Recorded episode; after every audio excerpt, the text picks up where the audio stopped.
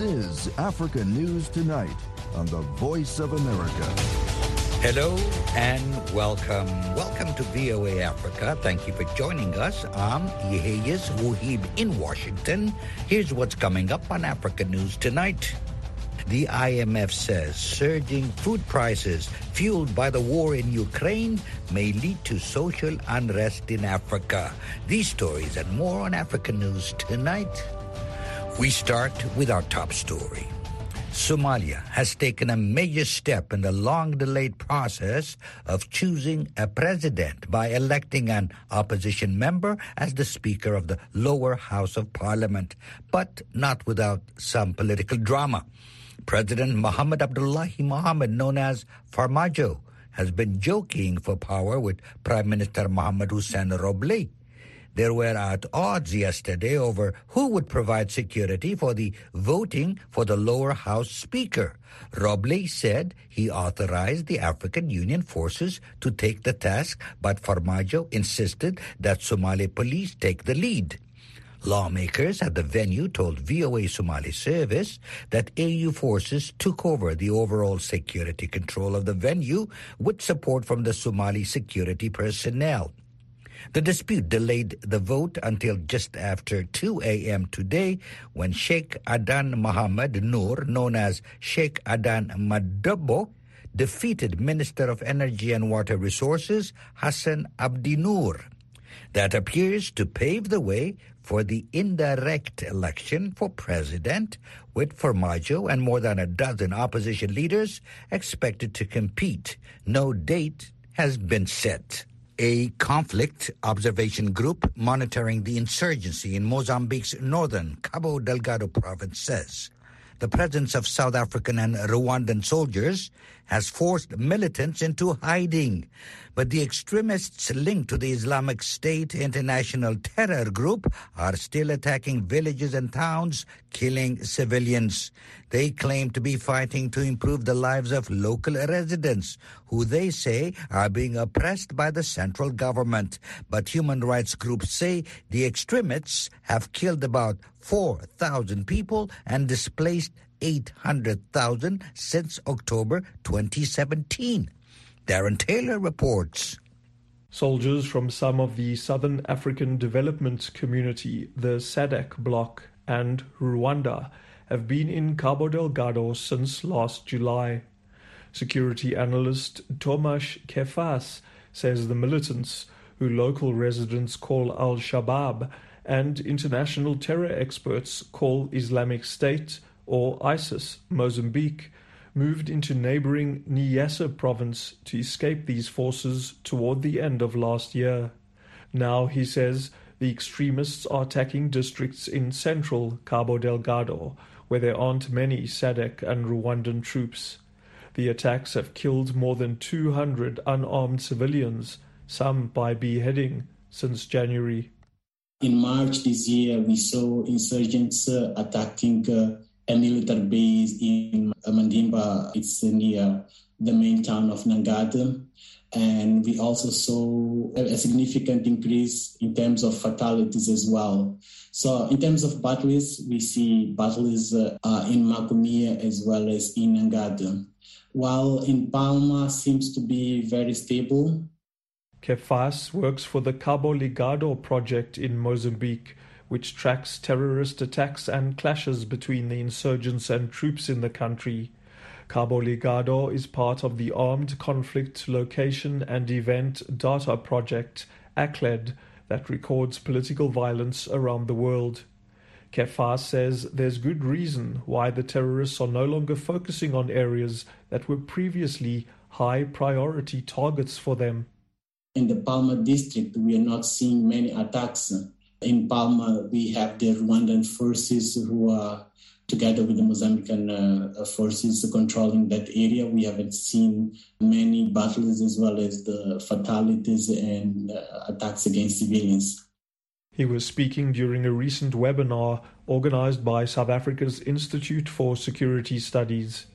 Queface says the extremists have also attacked Matemo Island off the coast of Cabo Delgado. He says soldiers from Mozambique and the SADC deployment, known by the acronym SAMIM, sometimes joined by local militias, have been battling the terrorists in Nangade district. He adds that SAMIM's definitely proving effective. For example, in March, when uh, SAMIM forces uh, were operating in Nangade, they reported having killed uh, at least 30 insurgents uh, in that area. Other killings as well took place in the Matemo Island. Queface says on the surface it seems as if terrorist activity in Mozambique is decreasing. For example, there's been no violence in Niassa province since December, with an apparent reduction in Cabo Delgado itself. We don't exactly know why this is really happening. It's it's quite interesting because um, very recently the South African Army Defence Forces they informed that they have no information where the, these groups are exactly in this moment. So it's quite uh, interesting to see what, what's really happening on the ground because they're not being captured, they're not being killed. Uh, but uh, somehow. Queface says when the SADC and Rwandan troops have clashed recently with the militants, they haven't managed to kill many. A South African intelligence official told VOA it seems quite obvious that the extremists have split into smaller groups, making it easier to hide or blend into local populations. He says there's also concern that so called Al Shabaab in Mozambique has moved into neighboring countries, especially Tanzania, to regroup and plan. For VOA News, I'm Darren Taylor in Johannesburg. The African Union UN Women and collaborating partners are set to launch the second phase of an initiative to empower young women and girls with digital literacy. The African Girls Can Code Initiative with funding support from the government of Belgium, aims to empower about 6,000 girls between the ages of 17 to 25 years in several countries, including Burundi, Uganda, Tanzania, Kenya, South Africa, and Senegal. Mavis Ocheri in Juaso in the Ashanti region of Ghana has more on the story. The initiative is a four-year program which started in 2018 with the aim of training young girls across Africa to become computer programmers, creators, and designers. The project places them on track to take up studies and careers in information, communication, and technology or ICT, Hodan Addou is the country representative in Tanzania for the agency UN Women. She says research shows that women in sub-Saharan Africa make up only 30% of people engaged in careers in science, technology, engineering, and mathematics or STEM. She says the program seeks to address the gender gap in this area and ensure that 50% of Africa's population are not left behind. She says for Africa to actively engage and prosper from the Industrial Revolution, measures should be taken to ensure that girls can use new technologies such as artificial intelligence, robotics, and advanced wireless services. She says the second phase of the initiative draws lessons from the first phase, which was launched with funding from the government of Denmark and has already trained about 2,000 young girls. But we want to make sure that the program um, is addressing the issues of the gender digital divide and ensuring that we look at multiple areas in terms of their skills through these coding camps that will be set up, mainstreaming ICT um, and coding um, in, in gender into the national curriculum, making sure that we also we want to change the, the mindsets of not just the girls and the education structures, which of course includes the teachers, to address social norms and biases that are preventing girls from um, uh, getting into these fields. Addou says Africa's many young and dynamic startups can be enhanced with training. She says there are issues around access to ICT devices and affordability of internet services. These elements at times prevent young girls from venturing into advanced technologies. She says such services should be made available to girls rural areas as well as urban ones. We want to ensure that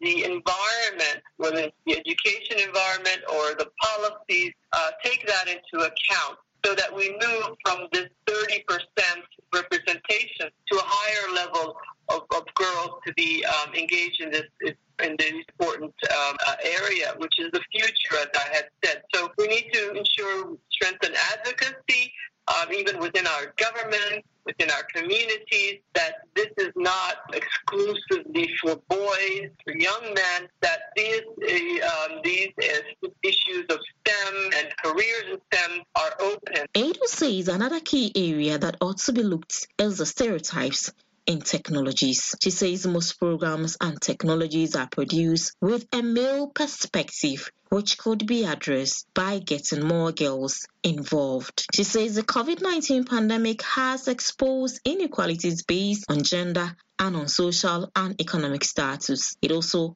underscores the importance of digital technology in Africa and its economic development. She says studies have shown that about 11 million girls globally may not return to the classroom after the pandemic, and the use of technology could be the best way to address that gap. Addou says it is evident that technology is no longer a luxury for a few, but a necessity for development and for expanding educational opportunities. Reporting for VOA, this is Mavis Ochre in Juaso in the Ashanti region of Ghana. Surging food prices fueled by the war in Ukraine may lead to social unrest in Africa, according to a warning today from the International Monetary Fund. AFP quoted the IMF as saying most countries south of the Sahara are already seeing a slowdown in economic growth from last year, and the impact will be amplified by the rising costs of wheat and fuel. The head of the IMF's Africa Department, Abebe Aemro Selassie, told AFP he was worried by the twin impact of the higher food and fuel costs, which already are battering the great majority of African countries that are not oil or gas exporters. He said the international community needs to step up support to African countries as aggressively as possible. The shutdowns of oil fields in Libya further squeezes global supply and represent additional upward pressure for prices. U.S. Ambassador to Libya Richard Norland has advised Libyans to make use of high oil prices and not cut production.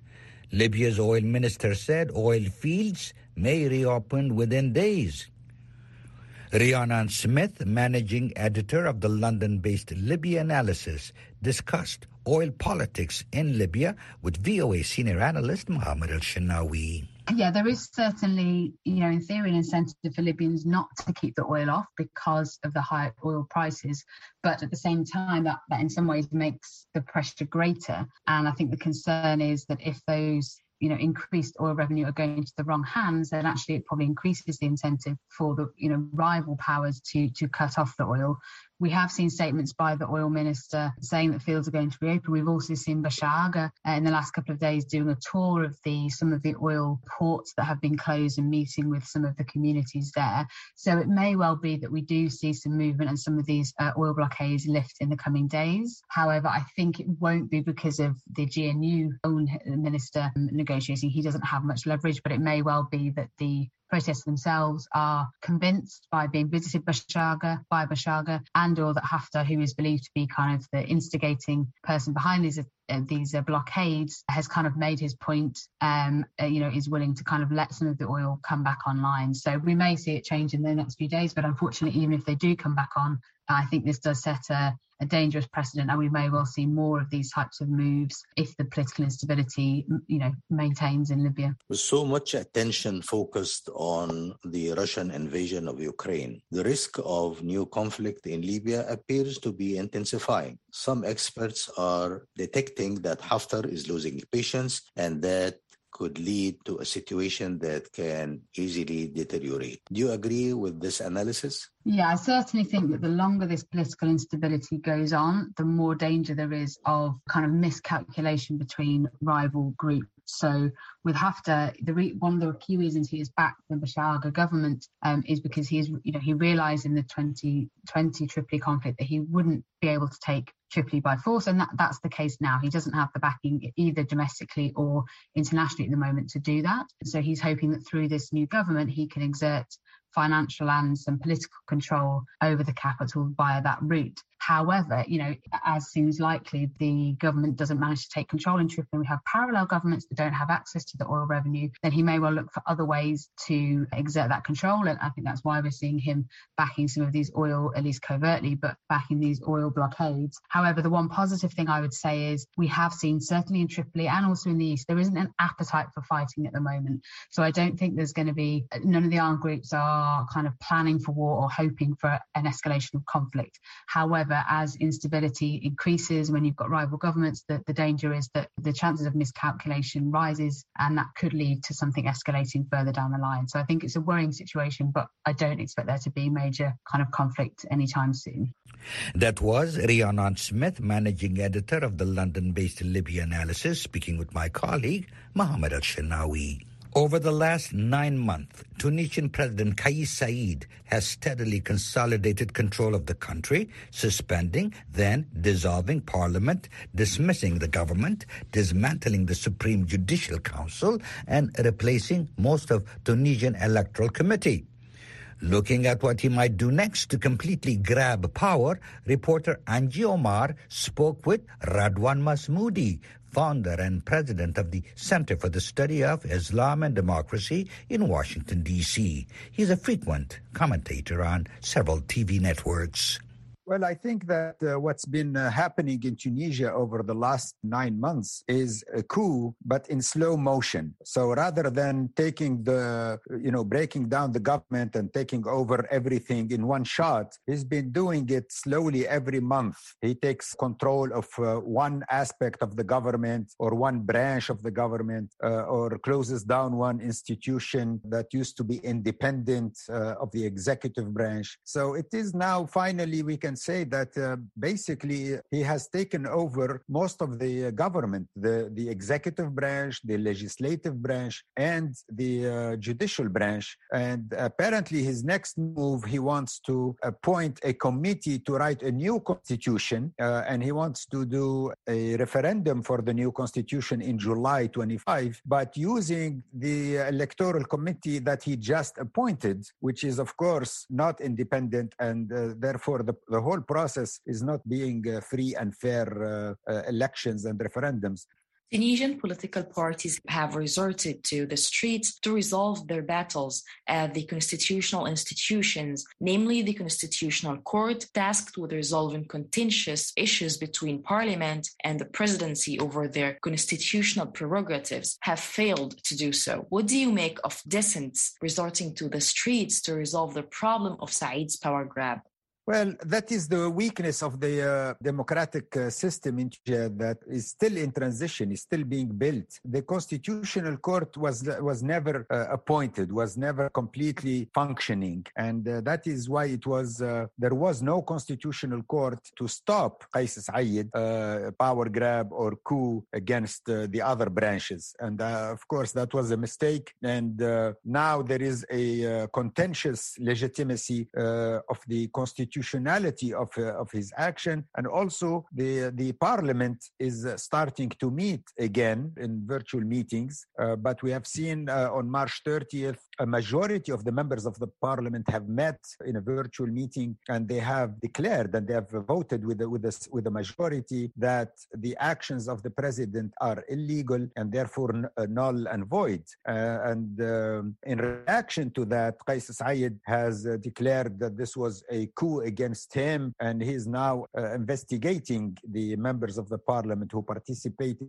in, in that meeting. So I think that the battle over the legitimacy and the constitutionality of uh, whether the parliament is right or the president is right and who has the right to defend the constitution, I think will continue. But it has become clear that, at least in my opinion, that Saied is completely outside of legitimacy. And I think the, the demonstrations in the streets will continue because people will uh, in Tunisia have tasted freedom and have uh, enjoyed democracy in the last 10 years The battle for power between Tunisian President Kais Saied and the parliament headed by Rashid Ghannouchi is escalating and has moved to the streets. What could that lead to? Well, I think uh, hopefully it will not lead to violence in the streets. I think everybody is uh, being very careful to uh, not escalate too much and not allow the situation to to deteriorate and uh, to become uh, violence, to, to have violence in the streets and in the, demo- violent demonstrations. I think everybody wants to resolve this through peaceful means. And uh, ultimately, even if these, the referendum happens in July 25, it will have very low participation, probably less than 10%, and therefore it will not be legitimate.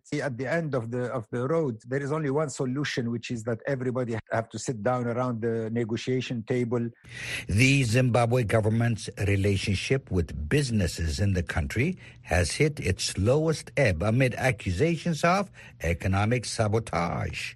Adigando gives us more on the story. President Emmerson Mnangagwa threatened his government would shut down a number of major businesses and banks in the country for their alleged role in the country's economic wars. In recent months, the price of cooking oil has nearly doubled to over 1,500 Zimbabwe dollars for a two-liter bottle.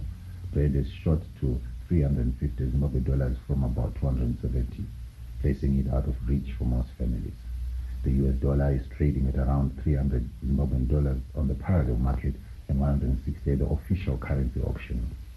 With stagnant salaries and global market forces such as the war in Ukraine raising prices, many Zimbabweans are struggling financially. Some economic analysts say the government's own actions and economic policies compound the problems. Economic analyst Gift Mugano says the president is misinformed about the causes of the economic tailspin. He says wasteful government spending as much as 34% of the budget goes toward capital expenditure, mainly road and dam construction projects. This money is finding itself in the black market as uh, beneficiaries of those projects uh, who just go and buy foreign currency. So this has been the trend. And we told the government sometime at Victoria Falls, uh, where the Minister of Finance was presenting a paper on the pre-budget consultation, that uh, stop funding uh, construction using short-term finance. The Confederation of Zimbabwe Industries reportedly has urged the government to suspend the national currency auction system. The comments were in a private report that was leaked to media and reported in several news outlets. The CZI says the auction is partly to blame for the rapid weakening of the Zimbabwe dollar. CZI also advised government not to raid the foreign currency accounts of companies, which the government has done in the past. In response to the CZI, Central Bank Governor John Mangudya said the auction system would remain in place, saying removing it would cause chaos and, chaos and shortage of goods. Mugano backs CZI's position on the matter. And also the auction system is not working because, uh, you know, you cannot get more than 10 weeks to get your money once you have been allocated money. And they're using an average exchange rate, not a highest bidder and they don't even advise the market how much money is available. It can take more than a month for businesses to have access to the foreign exchange they bid for in the open. When businesses can't secure money on time, they often resort to getting currency in the parallel market. Clive Macheza with uh, the CZI says business is not playing for the price increases in currency free fall. He cites a number of global and local forces affecting the economy such as COVID-19 pandemic, supply chain disruption, and world oil prices. He said, however, legal action should be taken against businesses that violate the law. As a business uh, member organization, uh, we always encourage our members to act ethically and within the laws of the country. Any member who goes outside uh, those parameters and flouting the laws of the land must be prosecuted. Zimbabwe's economy has long been battered, and over the past two years, the COVID-19 pandemic has created new shortages of goods and currency, while the inflation rate topped 90% last year. The government blames international economic sanctions for the situation, but its critics such as Mugano blame mismanagement. Reporting for VOA, this is Abigondo in Bulawayo, Zimbabwe. And that wraps up this edition of Africa News Tonight. I'm Yeheyes Wuhib in Washington. For all the latest developments on the continent 24-7, visit our website at voanews.com. On behalf of our producer, Mugvilla Baro, thank you again for tuning in and choosing the Voice of America.